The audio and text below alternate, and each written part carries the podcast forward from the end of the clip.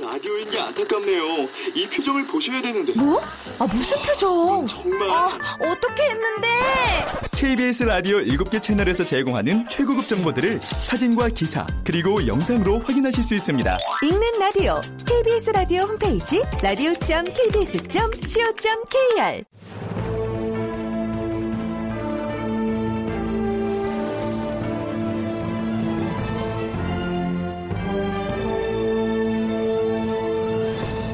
다큐멘터리 역사를 찾아서.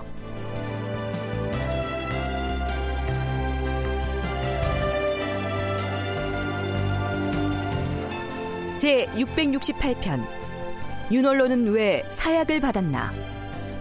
극본 이상락 연출 정혜진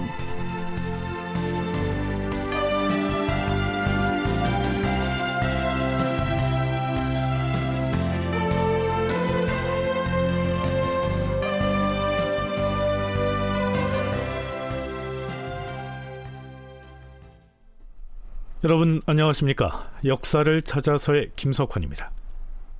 여자 군주가 위에서 정권을 잡아 조정을 뒤흔들고 간신 이기등이 아래에서 권세를 농간하고 있으니 아 장차 나라가 망하는 꼴을 서서 기다릴 수밖에 없게 되었구나. 이 어찌 한심한 일이 아닌가. 서기로는 1547년에 해당하는 명종 2년 9월에 양재역의 역관 벽면에 이런 내용을 적은 붉은 벽서가 익명으로 나붙습니다. 공교롭게도 이 벽서를 홍문관 부재학 정원각이 발견해서 국왕에게 고함으로써 이른바 양재역 벽서 사건이 발발하게 됩니다. 그런데 이 벽서 사건은 매우 이상한 방향으로 흘러갑니다.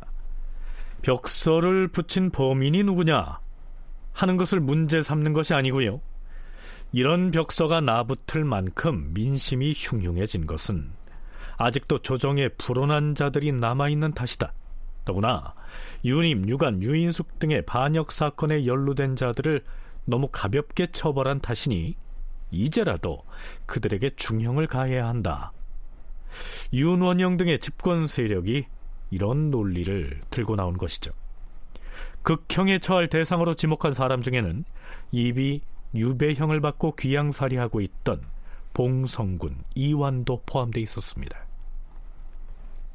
윤인경, 이기, 정순붕, 허자, 민재인, 김광준, 윤원영 등이 함께 의논하여 추가로 형벌을 내릴 사람의 명단을 작성하여 올렸는데 그들이 서명한 명단에 따르면 봉성군 이왕과 송인수, 이약빙은 사형에 처하고 이연적과 정자는 극변에 안치하고 노수신, 정황, 유희춘, 김난상은 절도에 안치하고 권은정, 권응창, 정유침, 이천계, 권물, 이담, 임형수, 한주, 안경우는 원방에 부처하고 권벌, 송희규, 백인걸, 이연침을 비롯한 14명은 귀양 보내도록 주청하였다. 자, 이 사람들 중 대다수는 이미 파직을 당했거나 혹은 유배형을 받고 귀양살이하고 있었는데요. 그들에겐 내린 벌이 너무나 가벼우니까 추가로 형을 더해서 중죄로 다스려야 한다. 이런 얘기죠. 게다가 양재역의 벽서를 떼가지고 와서 고변했던 장본인인 정원강 역시 윤원영 등에게 편승해서 목소리를 높입니다. 전하께서는 봉성군 이완을 고륙지친이라고 하여 가벼이 유배형에 그치셨사온데 임금은 필부와 달라서 종묘사직을 중하게 여겨야 하옵니다. 전하, 조정의 공론에 따라서 사사로운 은혜를 끊어버리고 엄한 법으로 다스리시옵소서. 또한 시명이라는 자는 대왕 대비를 가리켜 신하로서 할 수 없는 말을 하였사옵니다. 그 자를 엄벌에 처하시옵소서. 이명수는 역당의 숙의 유님과 같은 마을 사람으로서 유님의 신복이었기 때문에 윤원영을 죽여야 한다는 말을 많은 사람이 모인 자리에서 크게 부르짖은 바가 있사옵니다. 그가 윤원영을 죽이고자 한 것은 바로 역정 유님을 돕고자 한 것이옵니다. 그럼에도 단지 귀양 보낸 데에 그쳤으니 그 역시 중죄로 다스리시옵소서. 홍문관 부제학 정원각은 자신이 양재역의 벽서를 발견해서 고변했기 때문에 봉성군 이완이나 시명 혹은 임형수 등이 이 벽서와는 아무 관련이 없다는 것을 누구보다도 잘 알면서 윤원영 등의 계략에 적극 가담해서 이 사람 저 사람의 이름을 대면서 가중 처벌해야 한다고 주장하고 있습니다. 의금부에서는 시명을 빨리 잡아다가 가두라.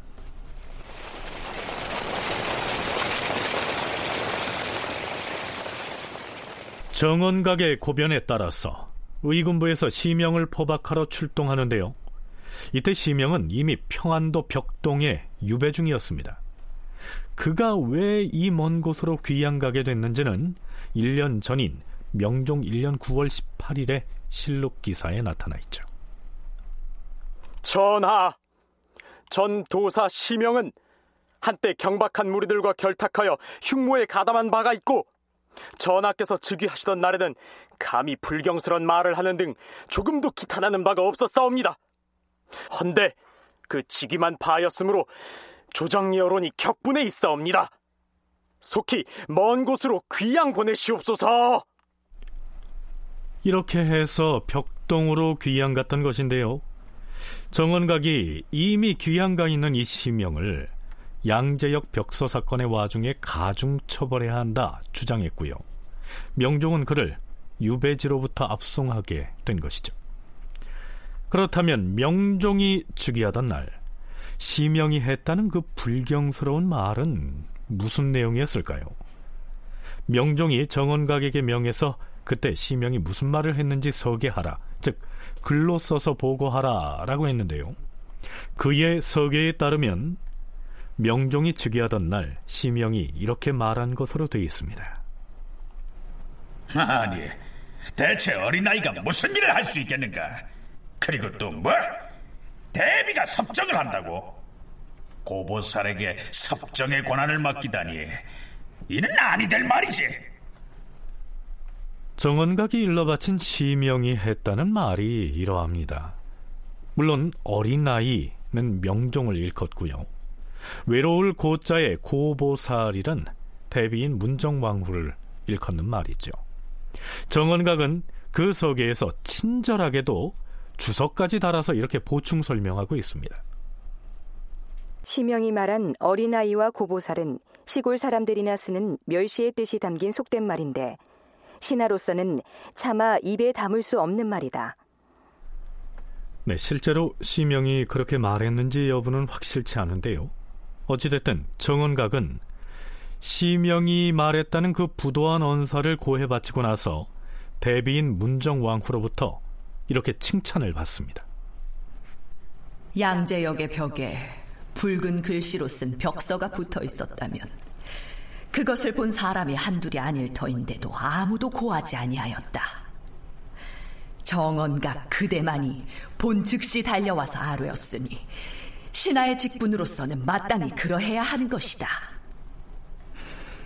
인심이 이렇게 야박하고 나빠졌으므로 천재와 시변이 그치지 않는 것이다.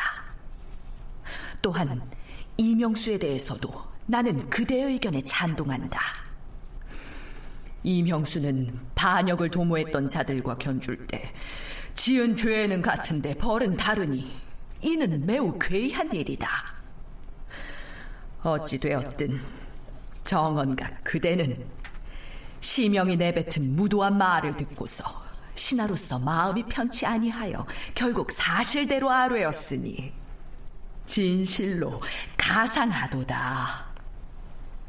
드디어 시명이 유배지에서 잡혀옵니다.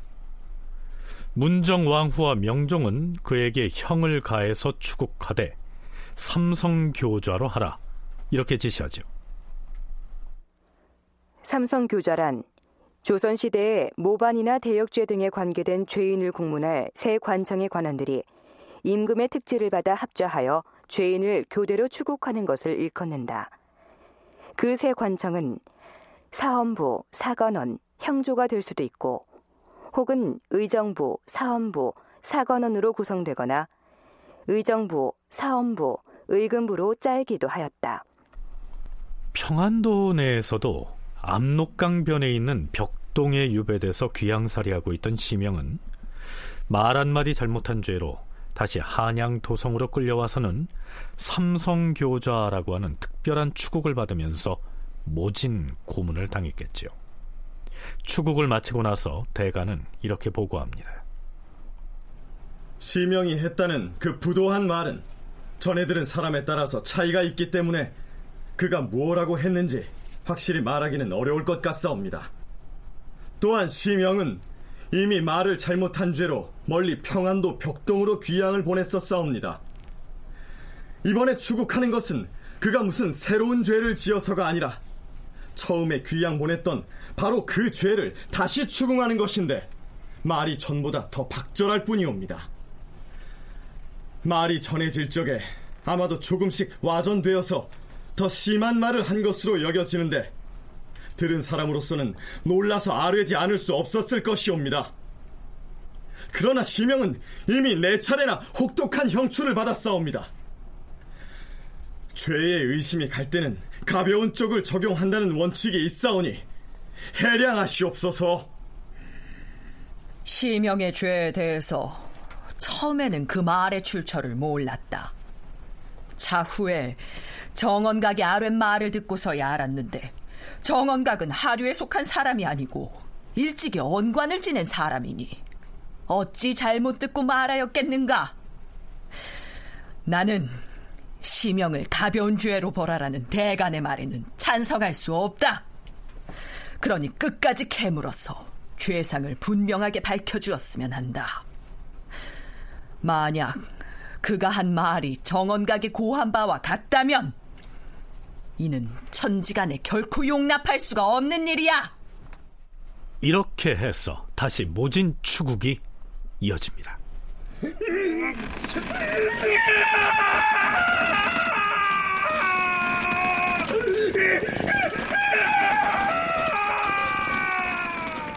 시명이 추국을 받는 중에 마침내 옥중에서 죽었다. 사실 시명은 그런 말을 하지 않았는데 당시 사원부 장령에 막 제소되었던 진복창이 시명에게 나쁜 마음을 품고서 억지로 꾸며서 시명이 부도한 말을 하였다고 고하였다. 시명이 죽은 것은 그의 잘못이 아니므로 당시의 여론이 모두 원통하게 여겼다. 시명으로서는 평안도로 귀양을 가게 된 것만도 억울하지요. 그런데 정원각의 말 한마디에 다시 불려와서 모진 고문을 당하다가 죽음을 맞이한 겁니다. 자, 그렇다면 시명의 말을 억지로 꾸며서 고한 진복창도 대간이었고요. 그를 추국하는 삼성교자에도 대간이 참여했고, 결정적으로 이를 가중 처벌해야 한다고 주장한 정은각도 홍문관의 관리인데요. 자, 이 시기 언론 3사 혹은 사림이라고 할 수 있는 청요직의 관리들도 모두 문정왕후나 윤원형과 결탁하고 제9시를 못하고 있었을까요? 국사편찬위원회 김영도 편사연구관의 얘기입니다. 그 김한로 이후에 집권 세력들이 그 3사의 그 관료들에게 영향을 미쳐서 살인 정치 구조에서 3사가 하는 어떤 정치적인 견제 기능을 변질시키려고 하는 그런 시도를 지속적으로 해왔습니다. 그래서 그런 그 성종대에 보이는 살인 정치 구도라는 것은 특히 이제 척신 세력이 주도하고 있는 중종대, 명종대 어떤 정치 운영 구도에서는 상당 부분 변질되었다고 할 수 있는데 그럼에도 불구하고 살인 정치라고 했을 때 살인 세력이 지향하고 표방하는 어떤 원리에 따라서 전국을 운영해야 되는 것이고 개인의 어떤 이해관계라든지 사리 사욕 을 추구하면 안 된다고 하는 그런 정치적 명분을 강조하는 것은 그대로 유지됐습니다. 김영도 연구관은 이 시기 윤원형 등 집권자들의 압박으로 언론 3사의 견제 기능이 상당히 변질된 것은 맞지만 그래도 집권자들이 살림 세력이 지향하는 정치적 명분을 무시할 수는 없었을 거라고 부연합니다. 한국학중앙연구원 원창의 선임연구원 역시 윤원영이나 이기 등 척신 권력자들의 행태가 워낙 도드라져 보여서 그렇지 그들 역시 정치를 운영해 나가자면 사림의 협조를 얻어야 하기 때문에 이 시기 사림이 일망타진됐다 이렇게 말할 수는 없다고 얘기합니다. 을사사화를 일으켰다 하더라도 윤원영, 뭐 이기 몇몇 사람 가지고는 정치할 수 없거든요. 결국은 동조하거나 그냥 그래도 나는 이 조정에서 견딜 수 있어라고 하는 사림들이 상당수가 이미 들어와 있었습니다. 그리고 공신 책봉에도 살인들이 끼어져 있었잖아요. 그래서 사화를 통해서 뭐 살인들이 화를 당한 건 사실이지만 그 이전에 기묘사화라든지 뭐 모사화라든지 뭐 이런 것처럼 뭐 대대적으로 축출이 돼서 살인이 뭐 발을 못 붙이게 됐다 이런 상황은 아니기 때문에 살인 세력이 기반이 무너졌다 이렇게 보기는 어렵다고 생각이 됩니다. 그냥 꾸준히 살인들이 지금도 전개에 등장하고 있고 그런 상황이고요. 이때에도 살인은 존재했으되 제 목소리를 내지 못하고 막강한 척신 권력자 밑에서 그저 견디고 있는 형국이었다. 이런 얘기죠.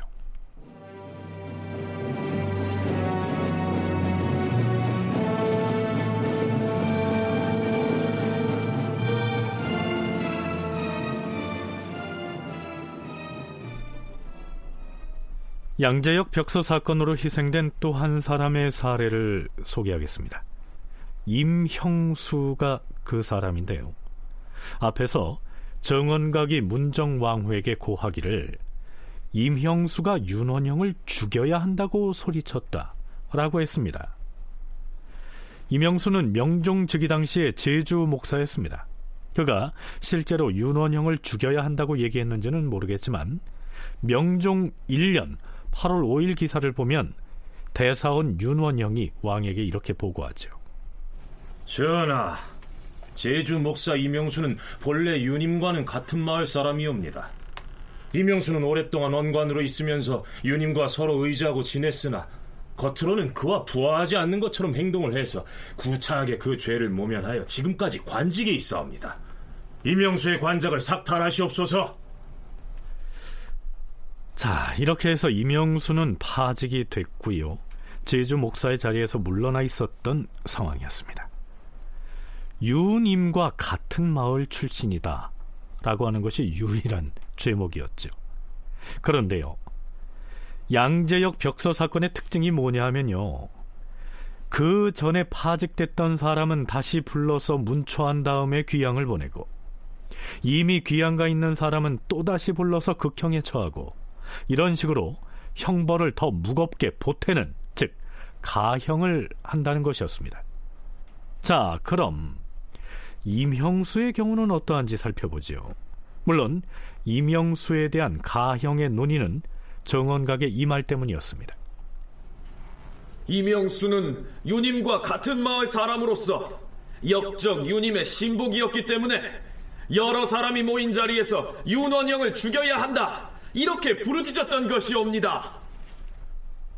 드디어 영중추부사 홍원필, 영의정 윤인경, 좌의정 이기, 우의정 정순붕, 판중추보사 허자, 우찬성 민재인, 이조판서 김광준, 예조판서 윤원영 등이 빈청에 모입니다.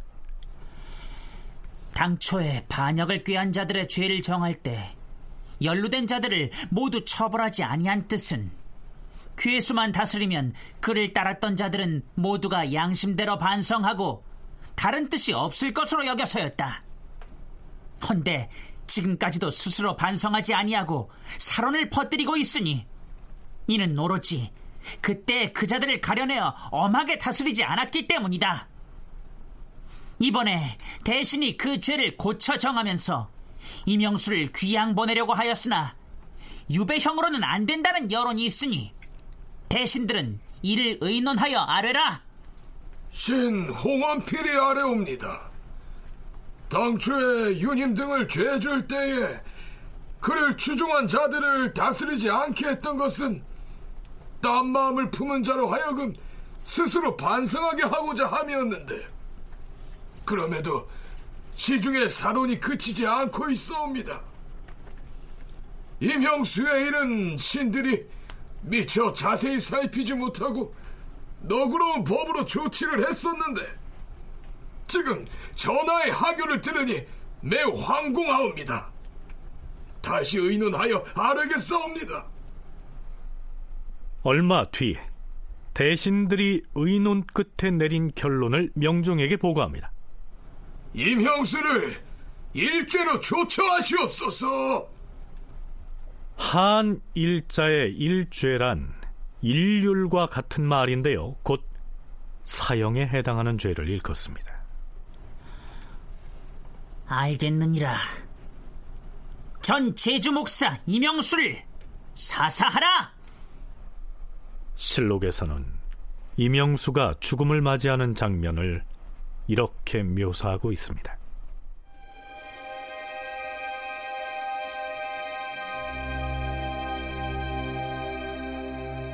이명수는 그때 파직되어 집에 있었는데 의금부 서리가 사약을 가지고 왔다. 그는 양친 부모에게 절을 올리고 자신의 아들을 돌아보며 말했다.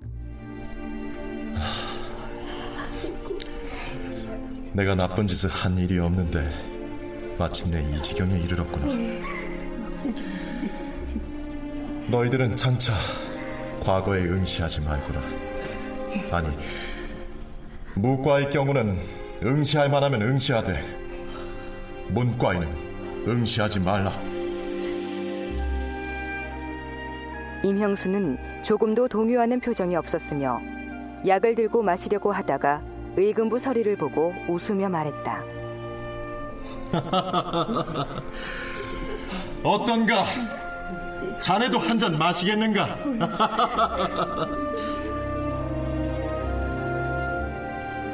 그때 어떤 이가 집안에 들어가서 죽는 것이 좋겠다고 하였으나 이명수는 듣지 않았다. 나는 마땅히 하늘과 땅의 귀신들이 둘러서서 훤히 바라보는 가운데서 죽을 것이다. 어찌 음침한 곳에 가서 죽겠는가?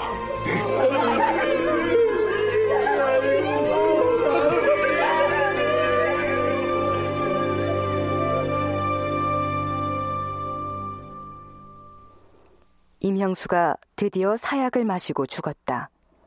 지켜보던 이들이 모두 슬퍼하였다. 이외에도 40여 명에 달하는 사람들이 새롭게 죄인이 되기도 하고 혹은 가중 처벌을 받아서 처형되거나 유배형에 처해지는데요. 이 사연을 일일이 다 소개할 수는 없습니다. 하지만 꼭 짚어봐야 할 한 사람이 있죠. 애당초 유님 등을 대역죄인으로 엮을 때부터 단지 왕실의 일원이라고 하는 이유로 연루돼서 귀향길에 올랐던 봉성군 이완이 그 사람입니다. 봉성군 이완은 강원도의 유배 중이었는데요. 양재역 벽서 사건이 진행되는 와중에도 그를 사사하라는 대소신료들의 상언 상소가 끊임없이 올라오는데 하지만 문정왕후와 명종은 신하들의 청을 받아들이지 않습니다. 그도 그럴 것이 왕실에 지친 그것도 선왕인 중종의 아들의 목숨을 빼앗는 것은 간단한 일이 아니었죠. 명종 2년 윤 9월 16일 주상 전하, 의정부와 육조의 당상들이 의논한 바를 다시 한번 아뢰겠사옵니다. 봉성군 이완은 반역의 무리에게 구실로 이용만 당한 것은 아니옵니다. 역적이 그에게 왕위를 전하려 했다는 말이 역적의 조사에서 이미 나왔으니 이완 자신 또한 죄를 범했음이 환하게 드러난 것이옵니다. 이는 하늘과 땅 사이에 용납될 수 없는 일이옵니다. 전하께서는 사사로운 인연에 얽매이지 마시고 대의로서 결단하여 속히 왕법을 바로잡으시옵소서.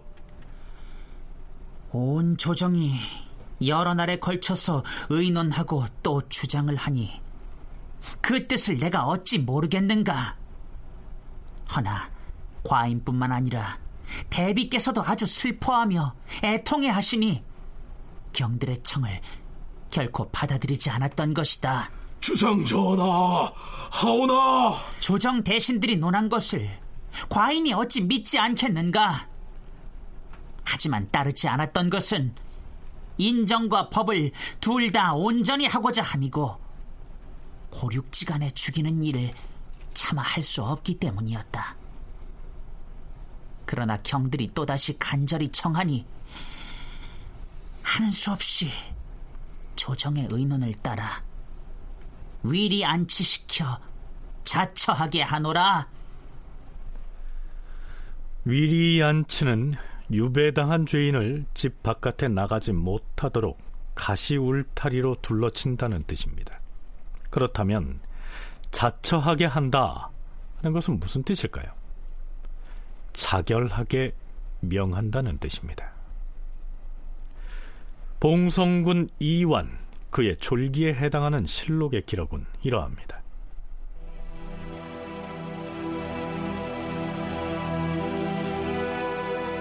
봉성군 이완은 성품이 상당히 총명하였다.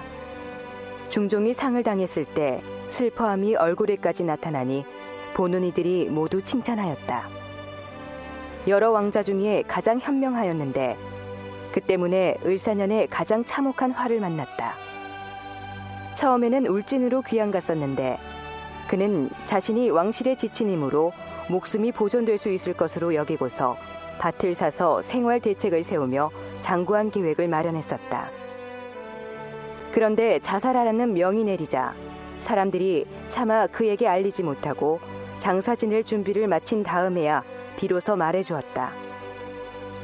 봉성군 이완은 즉시 목욕하고 옷을 갈아입은 다음에 스스로 목숨을 끊었다.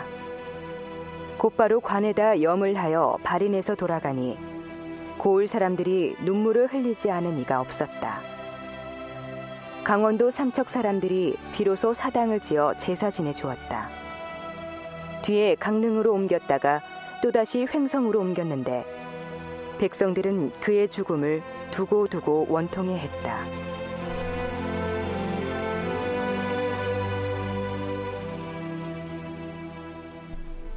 자, 이렇게 해서 계림군 이유가 처형된 데 이어서 봉성군 이완 역시 유님 등의 역모 사건에 휘말려서 결국 삶을 마감하고 맙니다. 일단 이쯤에서 이른바 양재역 벽서 사건에 관한 얘기는 마무리하겠는데요. 여기서 잠깐.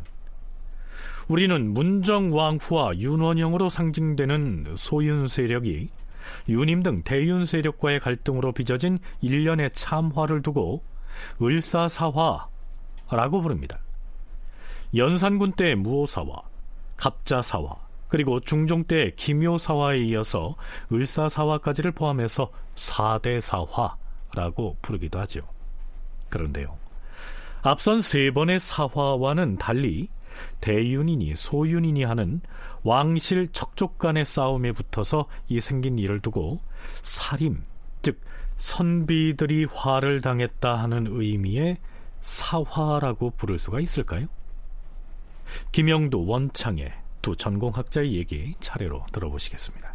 그 4대 사화라는 것이 사실은 각각의 사화마다 양상이나 전개 과정이 다양합니다. 뭐 무호사화라든지 기묘사화 같은 경우는 보다 전형적인 뭐 사화라고 할 수 있겠지만 갑자사화의 경우에도 연산군이 처벌한 사람들이 살인이라고 불리는 사람도 있지만 아닌 경우도 많이 있기 때문에 예, 사화라는 것을 그렇게 하나의 어떤 전형적인 모습으로 보실 필요는 없을 것 같고요. 하지만 그 이른바 어, 선비들이 죽음을 당했다라는 결과의 측면에서 보면 사대 사화가 다 아, 같은 측면이 있습니다. 그래서 그것을 사화라고 부르는 것이기 때문에 예, 척족 간의 다툼이나 이런 것이 게재되었다고 해서 이건 굳이 사화라고 부를 수 없다라고 보실 필요는 없을 것 같습니다. 원인 제공을 누가 했느냐에 따라서 이걸 어, 사화로 볼 것인가 어, 아닌가라고 한다면 이거는 사화라고 얘기하기가 어렵죠. 처음부터 사림이 개입해서 문제를 만든 것이 아니기 때문에. 근데 그럼에도 불구하고 이것을 사화라고 얘기하는 것은 원인 제공과 그리고 문제를 일으킨 것은 왕후의 척족 간의 문제이기는 하나 그 사화가 확대되면서 전혀 관련 없는 사림들이 거기에 화를 입는 그리고 한두 사람이 아니라 어, 아까 얘기했듯이 그 을사사와 당시뿐만 아니라 소소한 사건들을 만들어서 자기 입맛에 맞지 않는 살인들을 몰아내고 이런 일들을 같이 이렇게 에, 하면서 사화를 확대시켜 나갔잖아요. 네, 물론 조광조의 기묘사화처럼 사림이 국가적인 개혁을 추진하다가 화를 당한 경우와는 그 성격이 좀 다르겠지요. 싸움의 발단이 대윤과 소윤 등 왕실 척족 간의 권력 다툼에서 비롯됐으니까요. 하지만 그 와중에 수많은 사림이 화를 입었으니까 사화라고 부를 만하다. 뭐 이런 얘기입니다.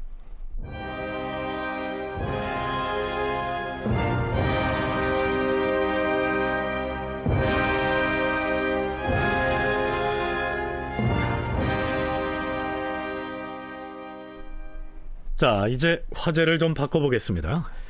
청취자 여러분은 문정왕 후의 오빠이자 윤원영의 형인 윤월로의 거취가 그동안 궁금하지 않으셨나요?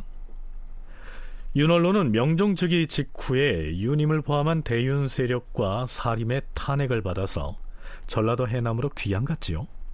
그 이후의 거취에 대해서는 그동안 우리 프로그램에서도 언급을 안 해왔습니다. 윤월로는 동생인 윤원영이 문정왕후와 함께 대윤의 윤임 등에게 반역죄를 들씌워서 제거한 다음에야 유배지로부터 방면돼서 돌아옵니다. 이때가 명종 주기년 9월 9일입니다. 당시 조정에 돌아온 윤월로는 돈영부 도정을 맡게 됩니다. 이 돈영부는 왕과 왕비의 친인척을 맡아서 관리하던 관청이므로 행정조직의 벼슬 자리는 아니었습니다. 자, 그러고 반년여 동안 그가 무슨 일을 했는지 실록에는 나타나 있지 않습니다. 그런데요. 명종 1년 2월 금음날 느닷없이 병조좌랑 윤춘년이 윤월로를 탄핵하는 장문의 상소를 올립니다. 주상 전하, 삼가 살피건대 전하는 중종의 아드님이고 인종의 아우로서 왕실의 대통을 이으셨사옵니다. 유님 등이 적자를 패하고 서자를 세우려고 하다가 사사되었으니 이는 천지가 용납하지 않을 일이며 모든 사람이 함께 성토할 일이옵니다. 그런데 지금 나라의 인심이 아직도 그 일에 대하여 의심을 거두지 못하고 있는 듯하옵니다. 그 의심의 뿌리를 캐보면 그때 대왕 대비께서 인종을 패하려고 했다는 소문이 나돌았기 때문이옵니다. 그 때문에 대왕 대비를 옛 춘추 시대 진나라 헌공의 부인 여희와 견주어 일컫는 일까지 있었사옵니다. 여희는 자기 소생을 왕위에 앉히려고 태자를 죽였던 사악한 여인인데 대비께서 그러한 악명을 얻었사오니 이는 단순히 능멸과 모욕에 그칠 일이 아니옵니다. 지금 주상전하께서는 편안하신 마음으로 조금도 괴념치 않으시고 서력을 하려고도 하지 않으시니 이래서야 되겠사옵니까? 대왕 대비에게 쓰여진 악명은 유님이 꾸민 것일 뿐만 아니라 실상은 윤월로가 만든 것이옵니다. 윤춘년의 상소문에 나타난 이 말은 대체 무슨 뜻일까요? 경희대학교 한춘순 교수의 설명 들어보시죠. 기말로가 중종 26년부터 32년까지 권력을 장악하고 있었는데요. 그 정유년, 즉 중종 32년에 윤월로가 그의 아들을 기말로 아들인 김희의 딸과 결혼을 하자고 이렇게 청혼을 했는데 기말로가 거절을 했어요. 그러니까 이제 이에 분노한 그 윤월로가 김알로를 제거하려는 계획을 세우게 됩니다. 그런데 이를 유님에게 의논을 했단 말이죠. 근데 자신은 유님을 같은 일문이고 믿고 그래서 이 중차대한 일을 의논을 했는데 유님이 그만 이 사실을 기말로의 최측근인 황에게 알려준 거예요. 이런 사실이 알려지니까 당시에 그 문종왕후는 굉장히 곤란한 처지가 됐던 거죠. 그 폐비가 거론이 될 정도로. 자, 이 당시 기말로는 세자인 인종의 보호자를 자처하고 있었는데요. 기말로와의 혼사 문제로 사이가 틀어진 윤월로가 유님에게 찾아가서는 기말로를 제거하려는 계획을 털어놓자 유님은 이 말을 기말로에게 얘기해버린 겁니다. 그렇게 되자 윤월로의 동생이자 경원대군의 어머니였던 문정왕후가 동궁인 인종을 해치려 한 것으로 알려져서 자칫 쫓겨날 뻔한 상황에 처했던 것이죠. 따라서 문정왕후가 당시에 오빠인 윤월로 때문에 동궁인 인종을 쫓아내려고 한 것처럼 악명을 뒤집어 썼다는 겁니다. 자, 윤춘년의 상소문은 이어집니다. 전하, 신이 보건대 윤월로는 간사하며 기질이 혼탁하고 잔인한 데다 교만방종한 태도까지 더해서 기록할 만한 단 한 가지의 선행조차 없는 데다 온갖 악한 것은 다 갖추어 싸웁니다. 오로지 부기로운 생각만을 품고 군신의 의리는 염두에 두지도 않사옵니다. 중종조에 있어서는 평일에 사람을 대하면 스스로를 한 명에 비하고 사림 중에서 자기에게 붙지 않는 사람에 대해서는 사륙해버리겠다는 말을 하였으며 자신이 만일 득세하면 반드시 유님을 죽이겠다는 이야기를 하였고 인종을 우매하다고 지적하기도 하고 혹은 인종을 일찍 죽으라고 저주하며 공공연하게 외치면서도 조금 더 꺼림이 없었사옵니다. 또한 자신이 하는 말마다 은근히 대비마마의 내지를 받고 한 말이라고 했으니 유님이 인종의 지친으로서 어찌 의심을 하지 않을 수가 있었겠사옵니까? 공공연히 동궁이 후사가 없으니까 유님이 계림군 즉 아, 자신의 그 생지를 밀어서 후일의 여지를 도모하려고 한다라고 떠들어대서 중종 38년에 수면 위로 올라온 대윤과 소윤이란 말이 발생하게 한 장본인이기도 합니다.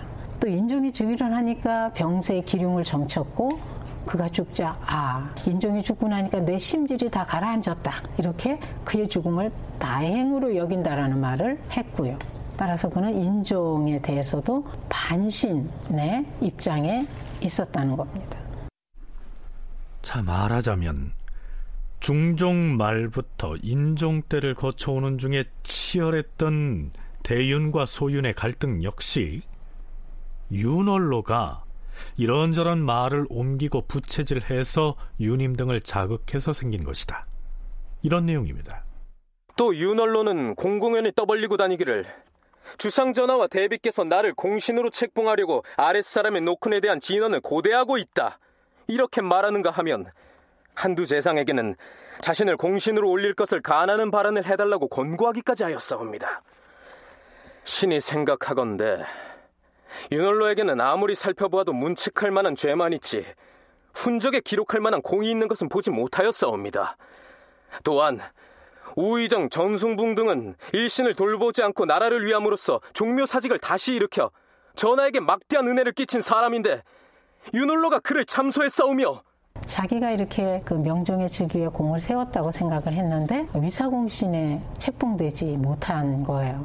불만을 품고 늦게라도 공신에 그 추록되기 위해서 다른 사람을 사주하거나 외척을 동원합니다. 아 누가 누구가 내 그 공신 책록을 위해서 아 이게 상신을 할 것이다. 또한 책봉된 공신들은 공도별로 세우지 않았는데 이 사람들은 웬 공신이 됐느냐 이렇게 비판하기도 했고 근데 그 가운데서 특히 우의정 정순붕을 참소했다는 거예요. 근데 사실 우의정 정순붕은 문종왕과 원했던 유님, 유인숙, 유관을 사사하는데 결정적인 역할을 한 인물입니다. 네, 윤춘년은 이외에도 윤월로의 비행과 과오를 매우 길게 열거하고 있습니다.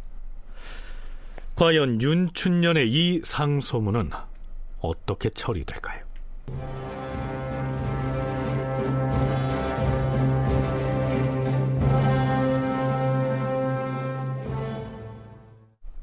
그렇다면 이 시기 다른 사람도 아니고 문정 왕후의 오빠인 윤월로에 대한 탄핵 상소가 올라오게 된 그 배경을 짚어봐야겠는데요.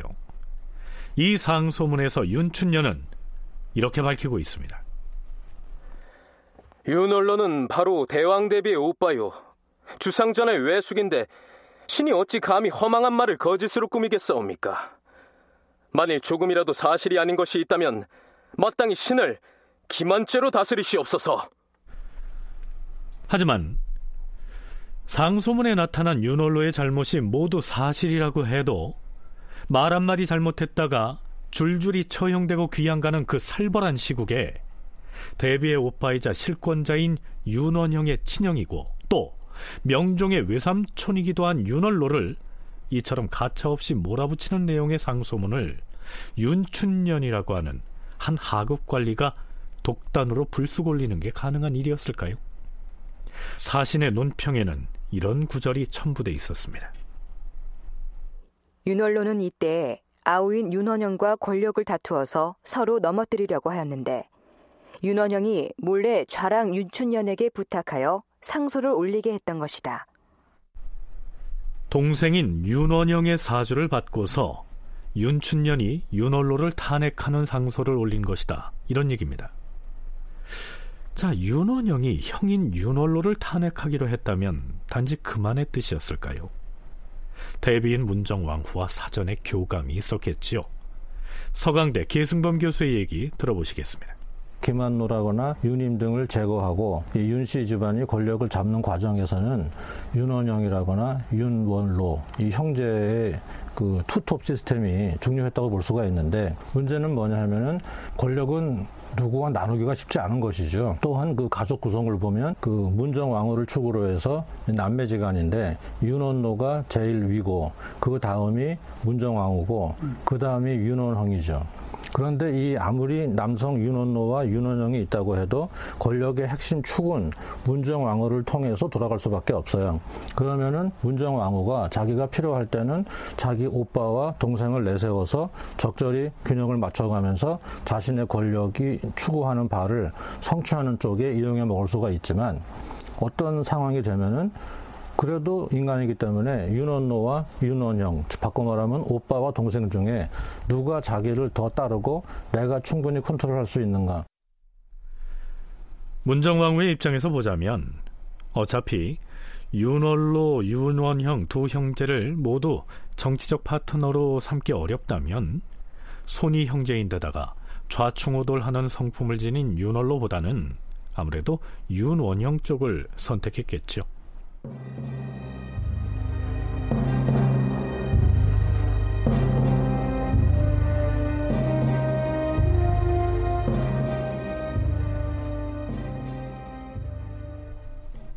다음 날인 3월 1일.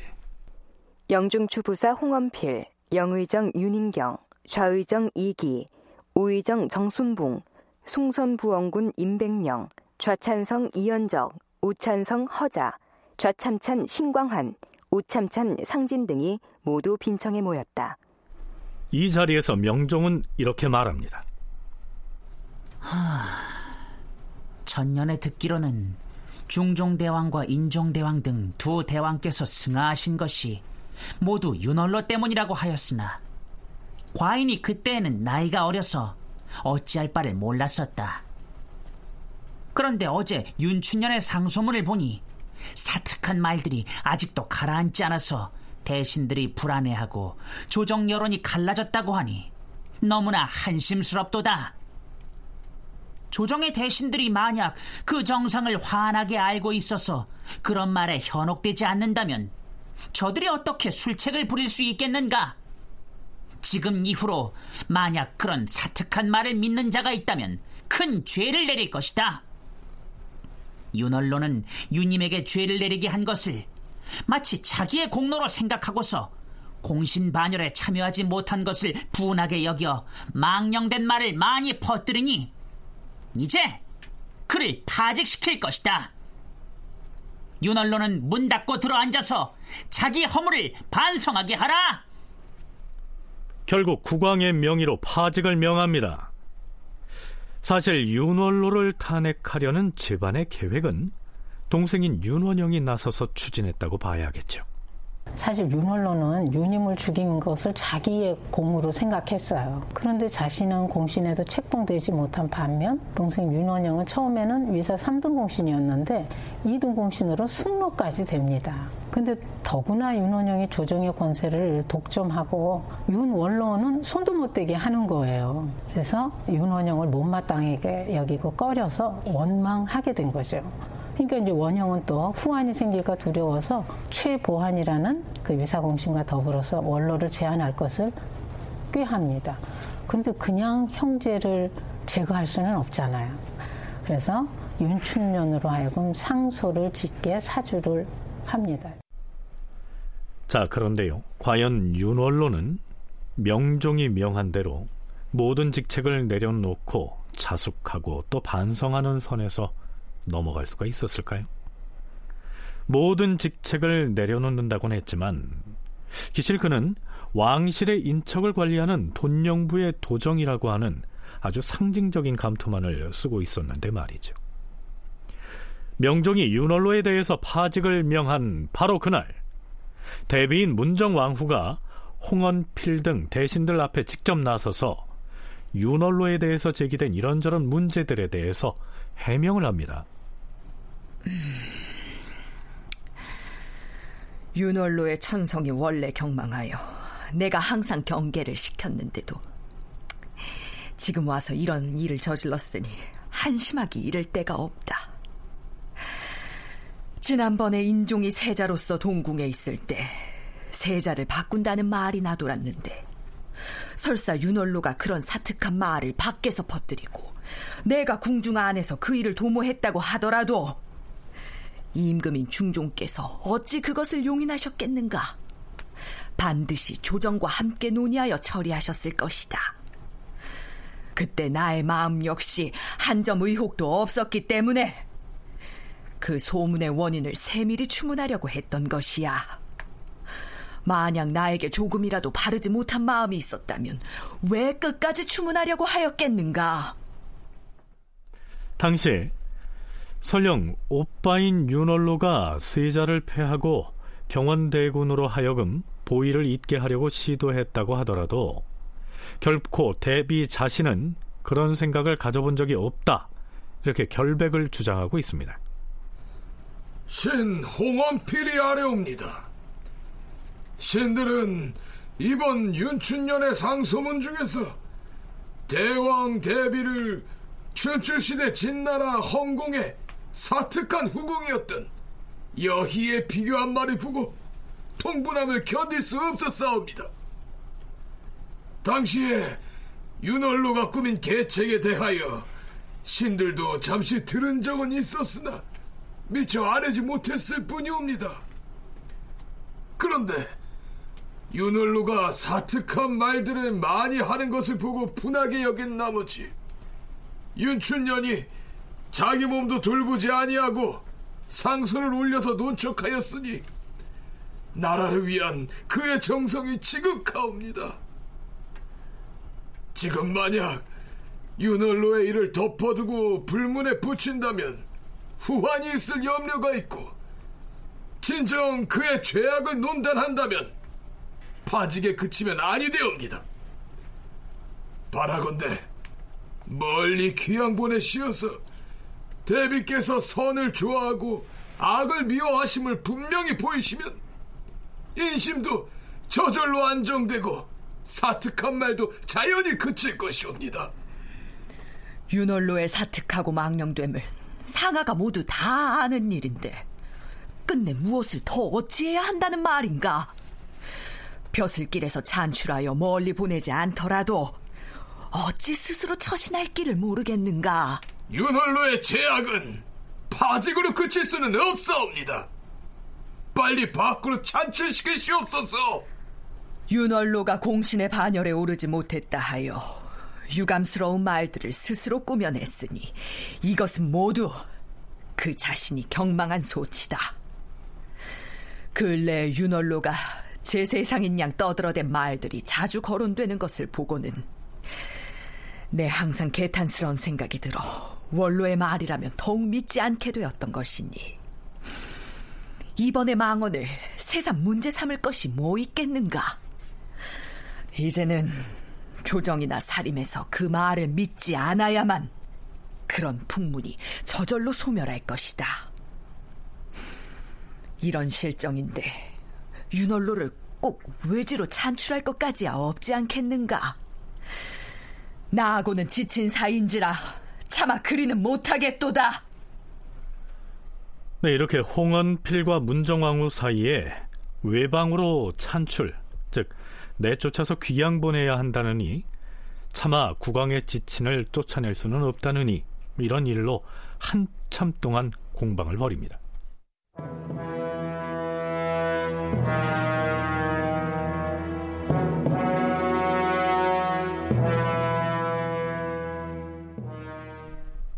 일단 대비전을 물러난 영중추부사 홍원필은 이번엔 아예 영의정 윤인경, 좌의정 이기, 우의정 정순붕, 좌참찬 이현적, 우찬성 허자, 좌참찬 신광한 등 의정부 대신들을 대거 이끌고서 빈청에 나타나죠. 주상 전하, 윤월로가 비록 왕실의 지친이긴 하나 반복해서 생각하건대 이 기회에 먼 곳으로 찬출시키게 되면 사특한 말들이 자연 가라앉아서 인심도 진정될 것이옵니다. 혈육의 은혜만 생각지 마시옵고 대의로서 결단을 하시옵소서. 대신들이 여러 날을 두고 이토록 간절히 아뢰니 윤월로를 문에 출송하여 출입을 못하도록 하라. 네, 문외 출송이란 죄 지은 사람의 관작을 빼앗고 한양도성 밖으로 추방하는 형벌을 일컫습니다. 그런데요, 윤월로에 대한 이러저러한 혐의 중에는 인종이 왕위에 있을 때 문정왕후가 국왕인 인종을 폐하고 경원대군을 대신 세우려고 했다는 말을 윤월로가 퍼뜨리고 다녔다. 이런 내용도 포함되어 있는데요. 실제로 윤월로가 그런 말을 하고 다녔을 것이냐에 대해선 생각해 볼 필요가 있습니다. 그 인종 때 문정 왕후가 인종을 폐위시키려고 도모한 적이 한 번 있다. 이거는 지금 목숨 걸고 하는 얘기인데 윤원노가 그런 말을 하고 다녔다는 얘기인데 뭐 그럴 수도 있겠지만 이거는 그러니까 이 자체 내용만 봐도 정치적인 공안 사건으로 몰아간 것이 아닌가 그런 생각이 듭니다. 그래서 그 뒤 이후에도 뭐 탄핵받고 또 좀 살려놨다가 탄핵받고 뭐 하다가 결국은 다 끝나버리는 거죠. 그래서 윤원노는 사실은 공공의 적인 그 김한노와 유님이 제거된 때부터는 거의 이제 그 존재 가치가 없어져 버리는 그런 것 같아요. 네, 이게 무슨 얘기냐면요. 기왕의 윤월로를 쳐내기로 한 마당에 그가 예전에 얼마나 위험한 말들을 마구 퍼뜨려서 문정왕후를 곤란지경에 빠뜨렸는지를 강조하다 보니까 했을 것 같지 않은 말들까지 들먹이면서 그를 궁지로 몰고 간 것이 아니겠느냐. 이런 분석인 건데요. 인종이라고 하는 임금이 버젓이 왕위에 있는데 왕을 몰아내고 어느 대군을 그 자리에 앉히려고 한다? 이런 말을 했다면 그야말로 목숨을 내놔야 하는 대역죄를 면치 못했을 거니까요. 어찌됐든 문정왕후는 윤월로를 스스로 원하는 지방에 가서 지낼 수 있도록 배려하는 자원부처 형식으로 일단은 조정해서 축출합니다. 그런데 조정의 실력자인 윤원형의 의중을 읽었기 때문일까요? 대신들뿐만이 아니라 사헌부 사관원 홍문관 등 언론 3사에서도 자원부처의 부당함을 간하죠. 이후로도 거의 2년 동안 윤원로를 중죄로 다스려야 한다는 상언 상소는 이어졌습니다만 그 내용을 일일이 소개하는 것은 의미가 없을 겁니다. 시간을 건너뛰어 명종 2년 12월 26일 주상 전하! 사헌부와 사간원의 간관들이 합사하여 아뢰옵니다. 윤월로를 율에 따라서 엄히 처벌하시옵소서. 윤월로를 율에 따라 정죄하시옵소서. 윤월로를 율에 따라 정죄하시옵소서. 윤월로는 어리석고 망령된 사람이다. 허나 과인의 지친님으로 차마 망발을 하였다 하여 대죄에 처하지 못하였던 것이다. 그러나 대간이 조정의 공론을 가지고 여러 날 동안 복합하여 논핵을 하니 듣지 않을 수 없도다. 윤월로를 사사하라. 윤월로는 이렇게 사사되고 맙니다. 다큐멘터리 역사를 찾아서 다음 주 이 시간에 계속하겠습니다.